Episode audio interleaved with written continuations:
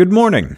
One month after a school shooting in Florida that killed 17 people, the Loudoun County School Board is taking a look at its own safety protocols.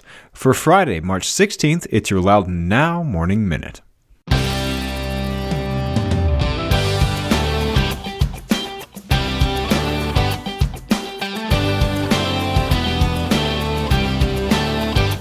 You and thousands of other people listen to the Morning Minute every day. It's trusted, it's personal, and you take it with you wherever you go. So if you've got a business, why not advertise on the Morning Minute and reach the thousands of people listening right alongside you wherever they are? Get in touch at loudounnow.com slash advertise or email us at sales at loudounnow.com. That's loudounnow.com slash advertise or sales at loudounnow.com.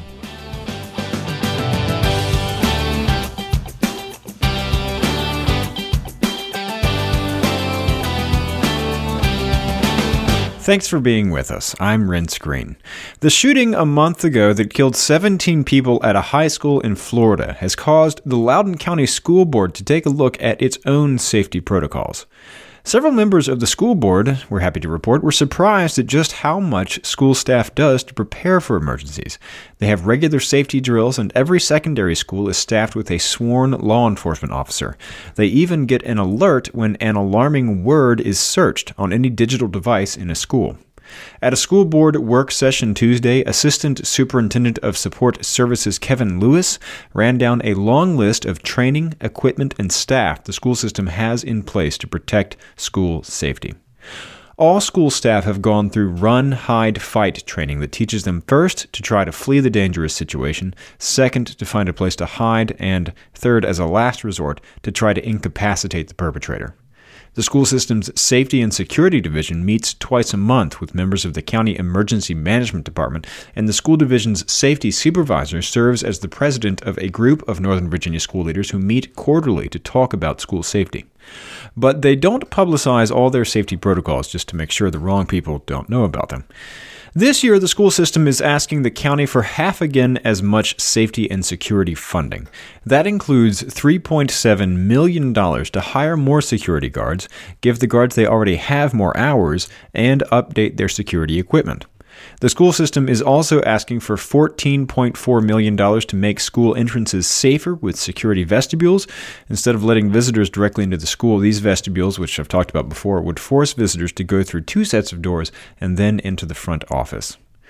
School board member Eric DeKenipp said he'd like to install metal detectors and baggage scanners at the schools. Uh, Lewis didn't respond to that directly, but did say that an overemphasis on extreme measures can actually make students feel less safe. School Board Chairman Jeff Morse was a little more direct. He said he would never be in favor of trying to turn the schools into prisons. The school board is also discussing whether to adopt a resolution on gun violence. School board member Joy Maloney has drafted a resolution based largely on a resolution that the Fairfax County School Board has already adopted. It lists a number of statistics, such as that every day 19 children in the United States are killed or get emergency treatment for gunshot wounds. It also calls on Congress to pass, quote, legislation that more effectively prevents gun violence incidents, reduces the lethality of gun violence, and advances mental health supports, end quote. Most of the school board was supportive of that idea, but they also wanted to tweak the language to make it more specific. They haven't taken a final vote yet. Go to loudounnow.com slash morning minute to check out the whole story.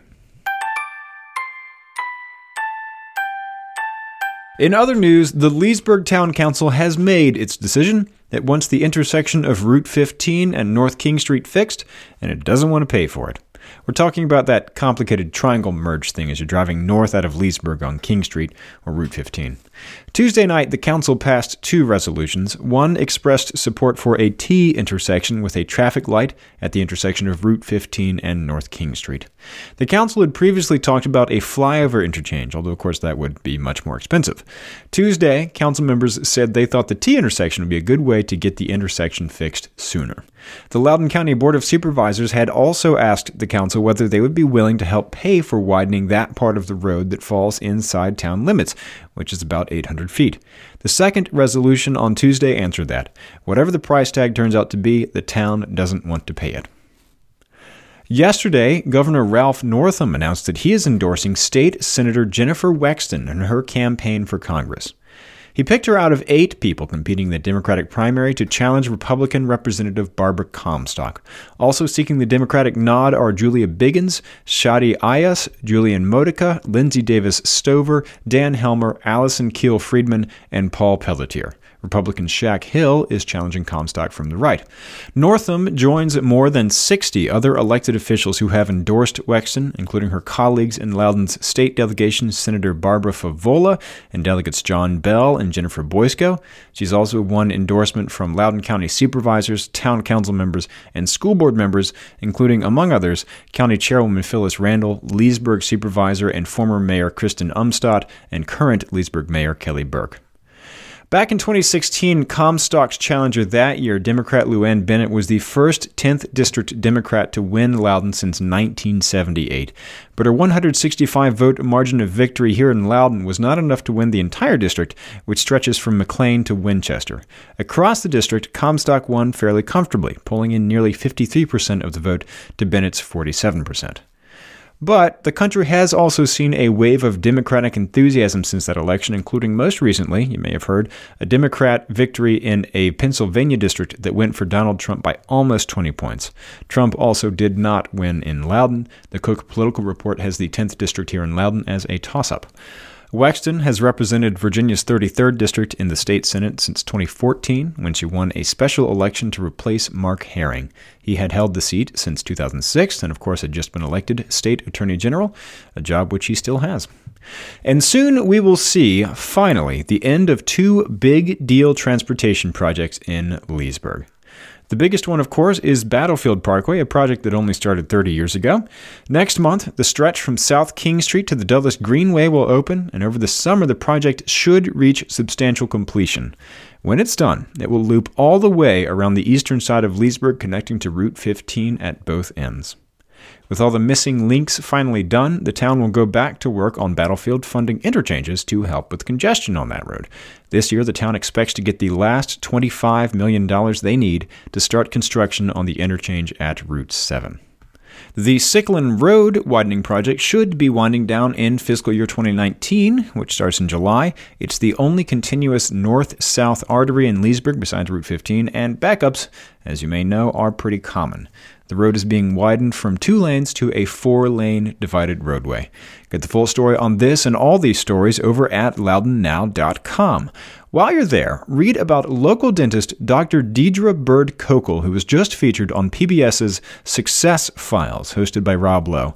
Incidentally, Dr. Kokel also won the Loudoun Chamber of Commerce's 2017 Health and Wellness Business of the Year and was the favorite dentist's office from among 15 nominees in our own 2017 Loudoun's Favorites contest, so I'd say the name of the show is pretty apt. Again, it's all at loudounnow.com.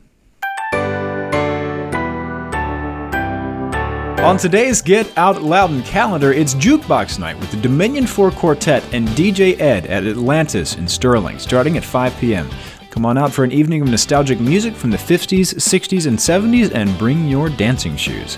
Jason Teach will be performing live at Bogati Winery in Round Hill tonight from 6 to 9 p.m. And VSA Loudoun County is putting on Willy Wonka and the Chocolate Factory at Franklin Park Arts Center in Purcellville tonight at 7 p.m. We've actually written an article about this show, and it should be a pretty neat show. Get the details and tickets for these events and check out the rest of the events calendar at getoutloudoun.com.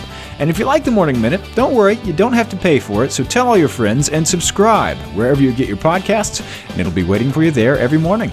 Okay, have a great weekend and have a great day.